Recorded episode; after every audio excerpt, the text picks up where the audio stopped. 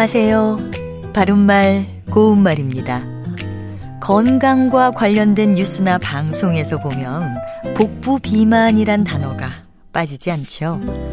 배에 과다한 지방이 축적된 상태를 가리키는 것인데요. 우리나라에서 십구 세 이상 성인 다섯 명 중에 한 명이 복부 비만을 갖고 있다고 합니다. 특히 나이가 들면 노화나 호르몬의 변화 등과 같은 여러 이유로 허리둘레가 자연스럽게 늘어나게 되는데요.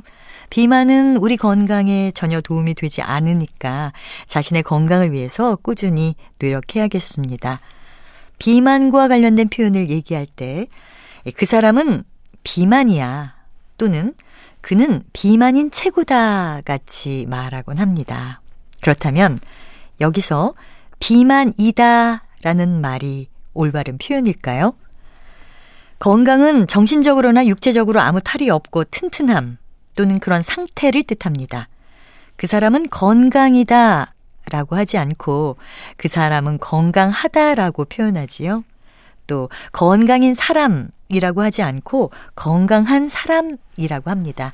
이와 마찬가지로 비만의 사전적인 의미는 살이 쪄서 몸이 뚱뚱함이고 이 표현 역시 비만하다라는 형용사로 사용합니다. 따라서 그 사람은 비만이다가 아니고요.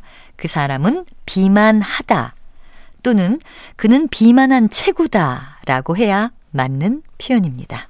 바른말 고운말 아나운서 변희영이었습니다.